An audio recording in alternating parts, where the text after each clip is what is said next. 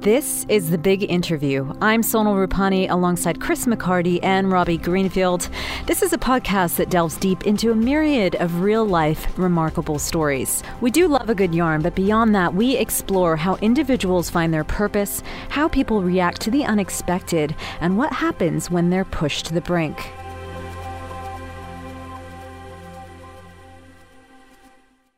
Now, imagine having a dreadful accident imagine being all on your own in the middle of nowhere, and now imagine that you're in a desert, a harsh, arid climate. And that is exactly what happened to Claire Nelson. Take a listen to this next clip. It's from her real life video blog, uh, which she took just moments, I think, after suffering this accident. And this clip appears on the show True Stories. This is not where I expect this to end up. Claire Nelson has fallen off a cliff. She's unable to move. With a shattered pelvis. In the desert. All alone. Mm. And far from help. I might die here, and I'm really scared that that's the case, and I don't know. I don't know what to do. I can't get a signal out here. And I call for help, and no one's out here. This is the stupidest thing I've ever done. Oh, I'm panicking. Just yeah, thinking of that. It will, it will, it will. As you'll come to find out, that was something that, first of all, she decided to diarise what happened to her for her loved ones, and then that video became a companion. Because uh, let, let's tell the story from the beginning without giving too much away.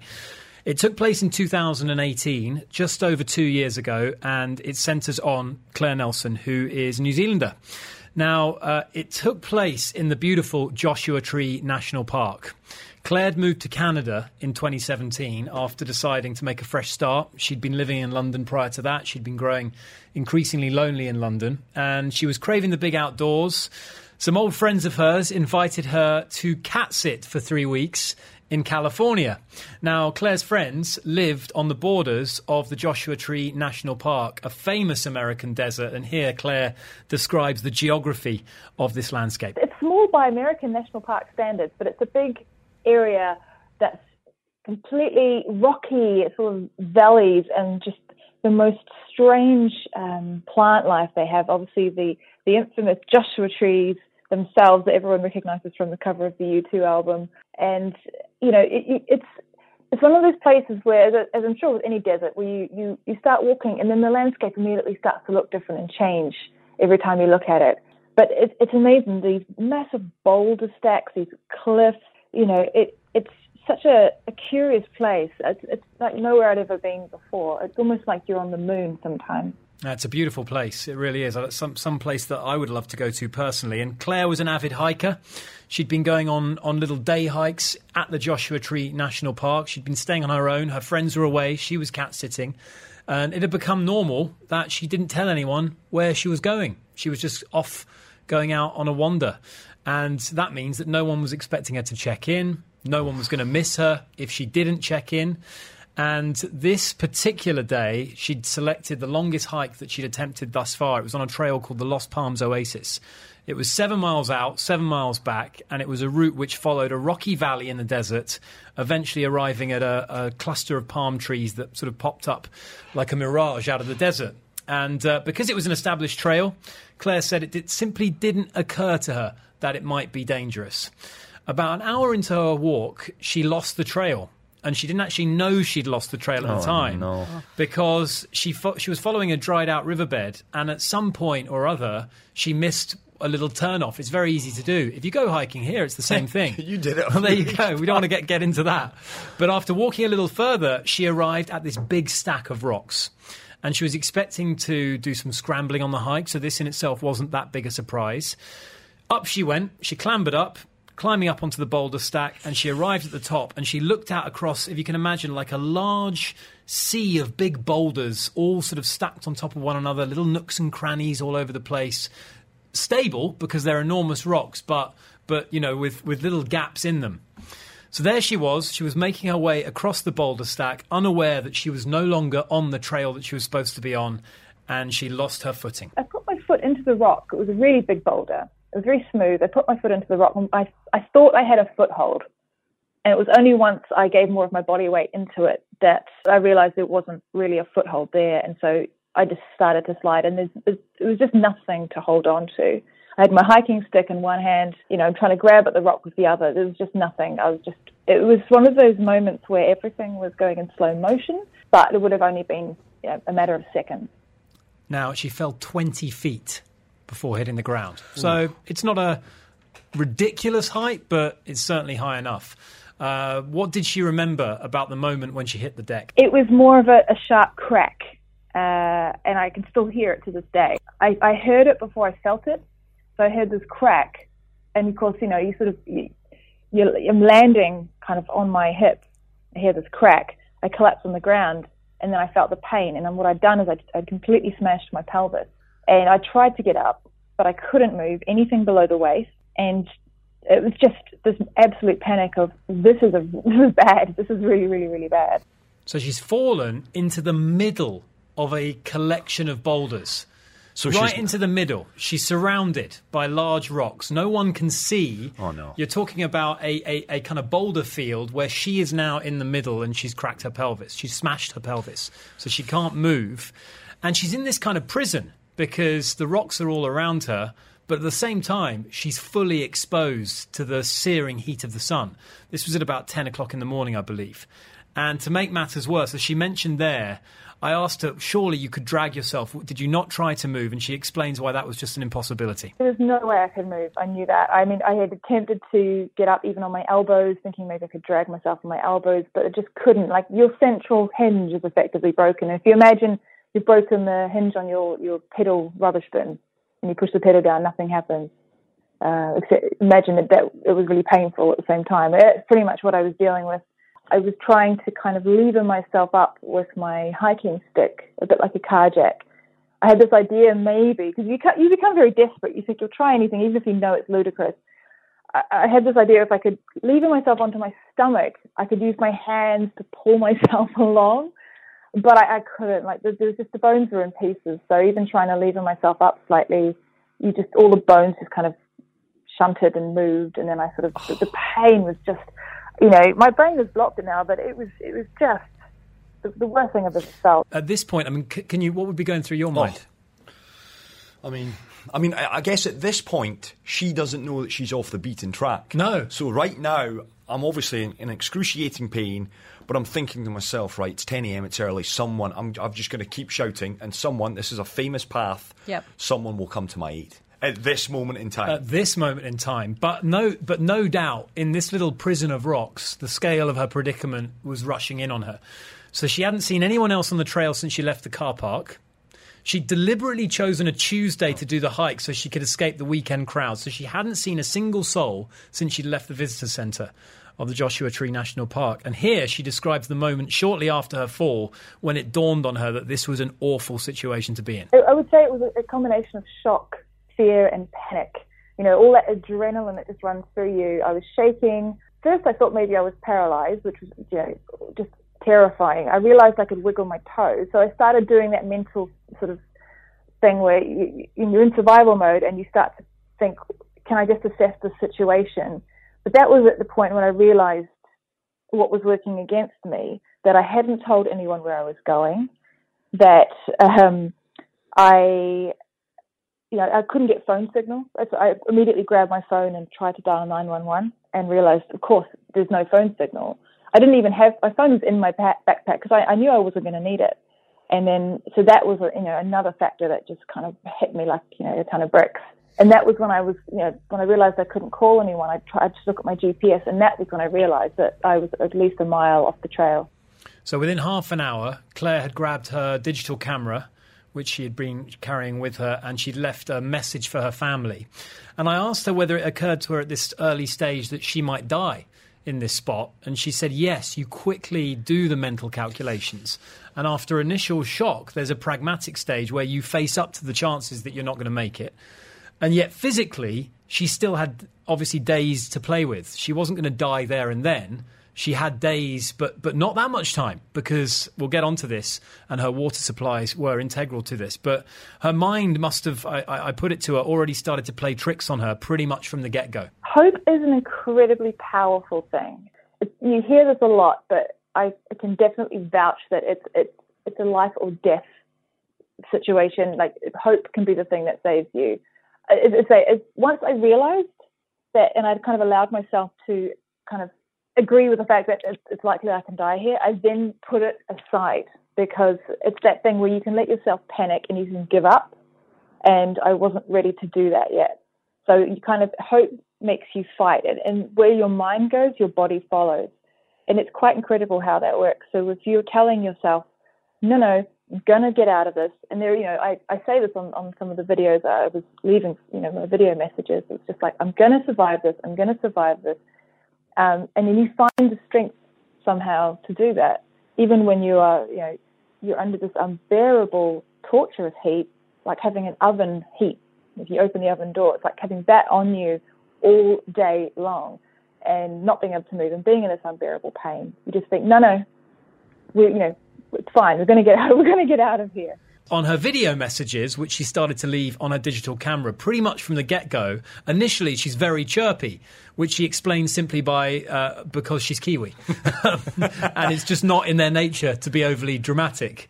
Now, she fell at about 10 o'clock in the morning, and after the initial panic subsided, her mind started racing, and she admits it didn't really occur to her that she would still be there come nightfall, but she was. As soon as it started to get dark, sort of 6, 7 p.m., it was a point when I realized or allowed myself to realize that how this was worse than I thought. Because, you know, if you have an accident and you're hurt and it's during the day, you know, you kind of, part of you thinks, well, you know, someone will find me and this will be, you know, I'll, I'll be fine.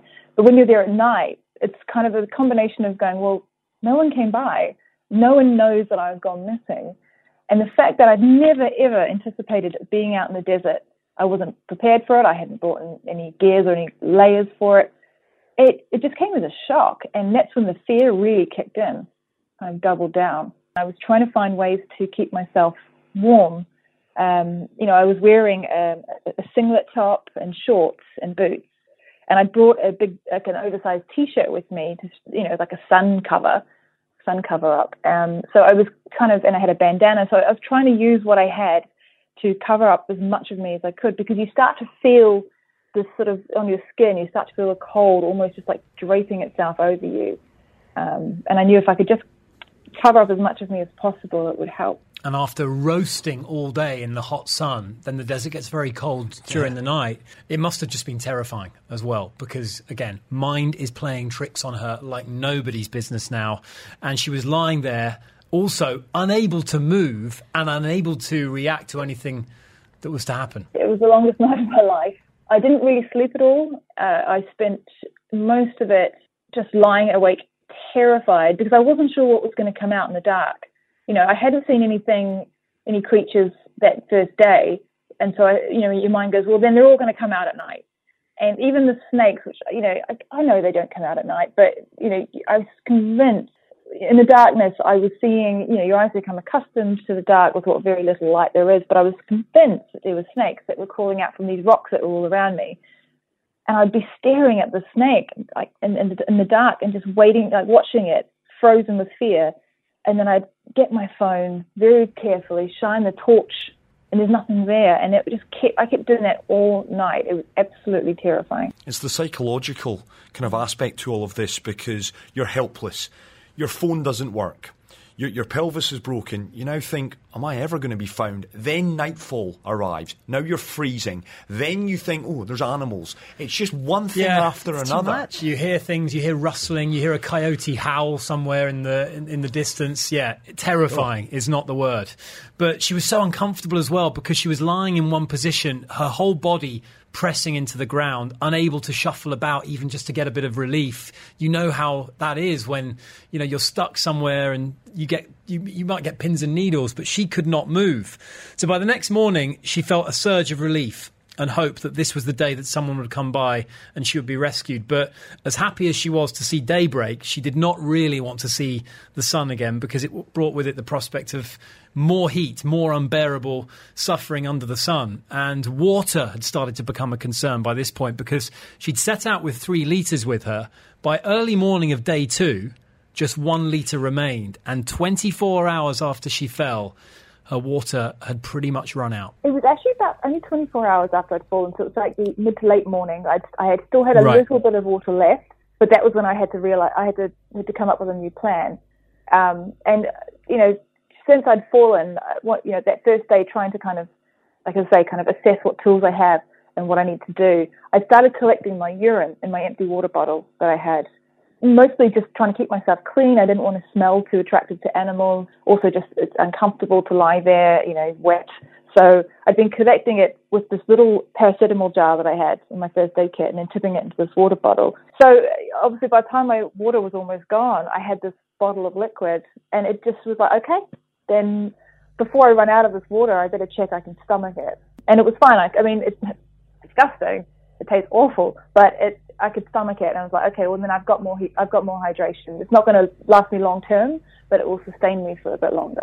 She actually told me that she'd been accosted by many an armchair expert who said that that was a very stupid thing to do, um, as if she'd been sort of recommending it as a as a beverage of choice, you know.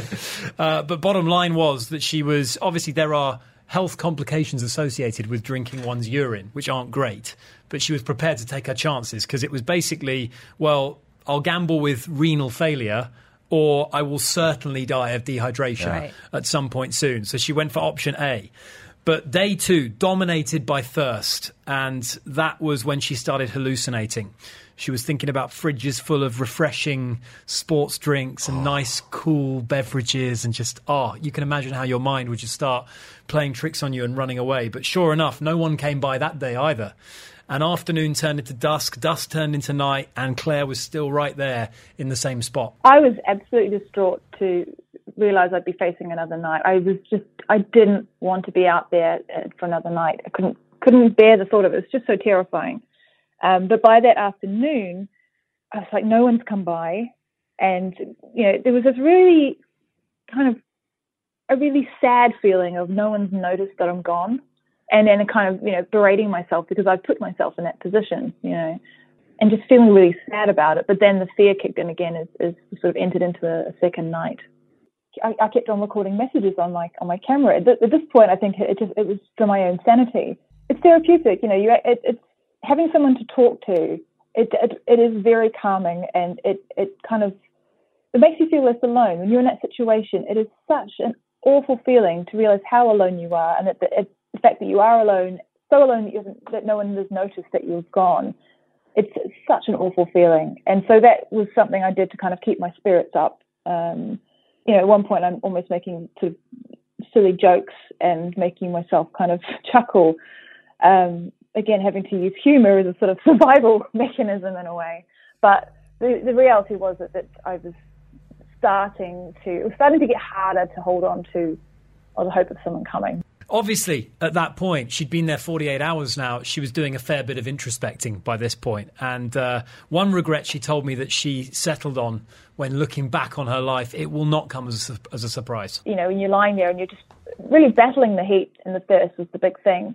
And so much of my focus and energy went on to that. But of course, my mind would think back on my life and, and ask myself questions, you know, like, uh, you know, what would I have done differently? You know, what, and- and was, was I happy with the way I lived my life? And for the most part, I was, which was kind of a nice, nice thought.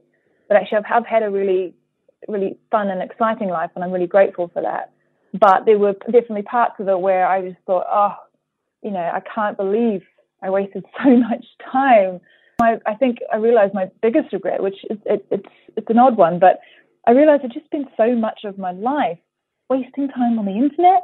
You know, which is like the internet's such a great tool, but I Yeah. actually wasted so much time of like procrastinating and just scrolling mindlessly and, and, and doing that as a form of distraction from really putting myself out there, both, you know, creatively and as a writer and, and as a friend and, and just kind of just falling into this trap of living through this endless scroll of information and becoming hooked on it. It was such a mind, uh, such a time suck, you know. I think that will resonate with an awful lot of people. Yeah, for sure. Yeah, and I think that'd probably be number one of things that people would quickly think, oh, well, I've, I've not made the best use of my time now. I, I know for one that I would definitely fall into that camp of wasting endless hours just mindlessly scrolling and You know, what, Yeah. are you, what are you really doing? Mindlessly. That's it's mindless. exactly it it's is. totally mindless. It's a distraction. That's all it is. But the second night, it, she actually said it was easier than the first because she was so exhausted. She was actually able to get some some degree of sleep. But when morning arrived on day three, the hallucinations increased and Claire actually started to lose the plot. I asked her at what point did she actually start facing up to her own mortality, and she said it was the evening of day three. I think that third night I finally accepted it and was like, okay, so this is where I'm going to die. This is I now know I have that answer to that question we all kind of wonder is how are we going to go? I know the answer to that now, and um, kind of just sort of accepted it and made peace with it. And um, and in a way, it was like, well, there there are worse places to kind of to to end up. You know, I was in a place that I I loved the desert, I loved the outdoors, and so I thought, well, you know, I'll just make peace with that now because this, this looks like that's what's going to happen. Claire is, is now entering day four. Survival mode kicks in, doesn't it? I'm sure it does for, for all humans. It does, but I wonder if we all have different thresholds for what so. that survival mode is. Yeah. Because she was saying there, your mind decides on lunchtime on something. day one, and, I think. Yeah, and your body follows, right? I think that is so like key to how long it is that you manage to survive. But that, that's why I always admire people who are mentally tough Mm. because I, I know I'm not mentally tough. But when I see someone who is, whether it be in sport or any field for that matter, I always admire that person because it's not easy No. to be mentally tough. In fact, it's the hardest thing to do. It's the easiest thing to just cave instantly. But in this occasion, clearly Claire had. You know, a lot of toughness about her. And, and by this stage, we're talking about end of day three. She's been drinking her own urine since day two. She's run out of water. Her kidneys were aching. She was severely dehydrated. The idea of fighting the heat for a fourth day felt impossible. Looking back, I can see the different points, I guess, where I've gone through those stages. The denial in the first instance, the anger at myself, the sadness of the idea of, of, of not, not being alive anymore and not seeing the people I loved. And so, yeah, by that stage, it was acceptance. So it's just kind of like whatever will be, will be now. Um, I can't fight this anymore. And I was sort of in this weird lucid state, kind of like a fever dream of, of coming in and out of consciousness. Um, and so, and it was by that afternoon I heard something that really just snapped me back into consciousness, um, which was a voice that came out so loudly, and it was like clear as a bell, and so so clearly that I thought I'd imagined it. So I heard the word coyote come out of the sky. So of course I just thought I woke up, kind of came, well, I came round from my little sort of fever dream, and I was like, did that, did I did that actually happen, or did I imagine it? And so I was listening like really hard, and then I heard this helicopter in the distance. And so I thought, oh, that's hey, there's a helicopter. And then I heard the voice come again, which made, made me realize I, I hadn't imagined it. And I heard them say, we're looking for a missing hiker.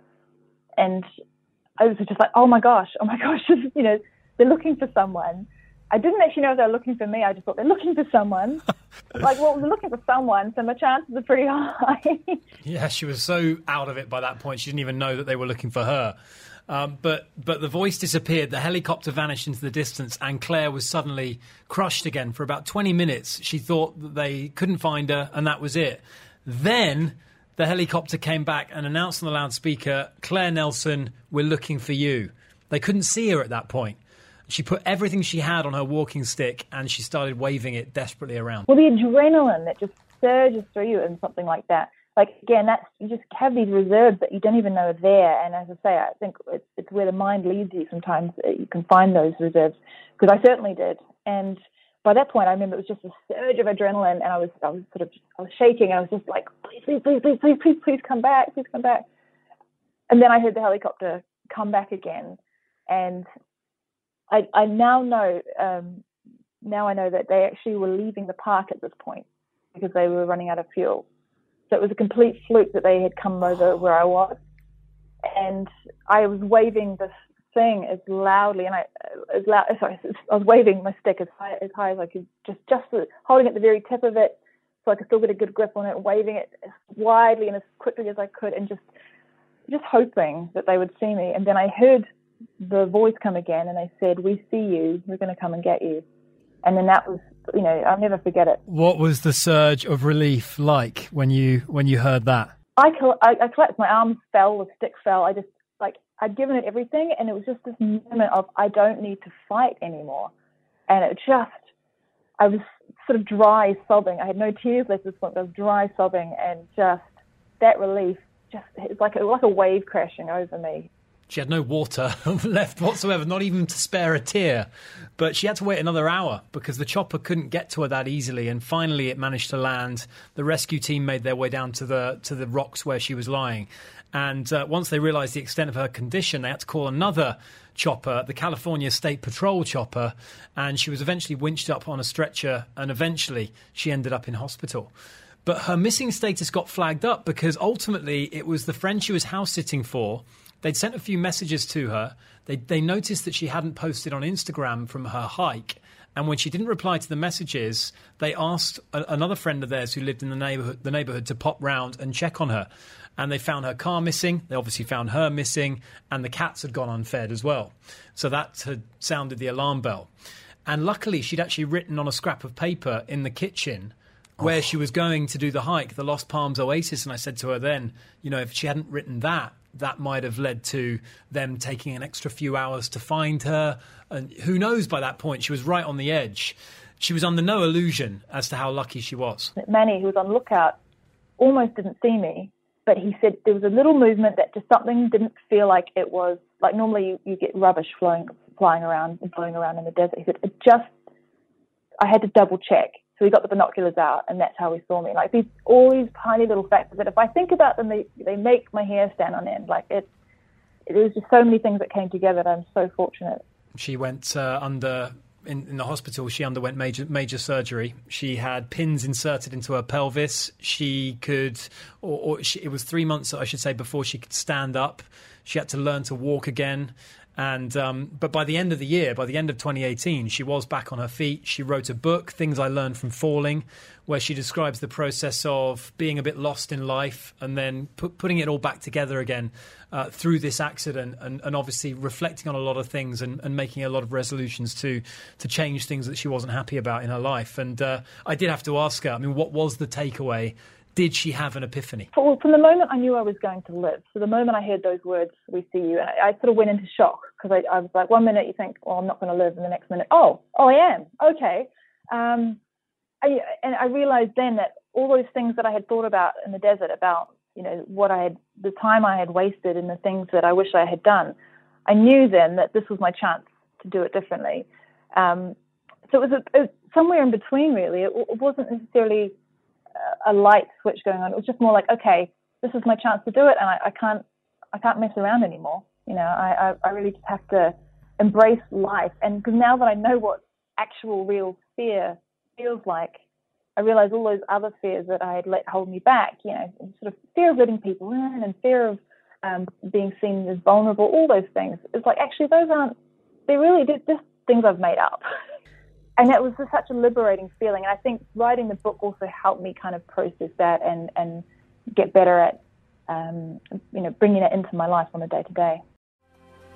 Thanks for listening. And if you've enjoyed this episode, we'd love it if you could subscribe, rate, and give us a review. We hope you join us next time on The Big Interview.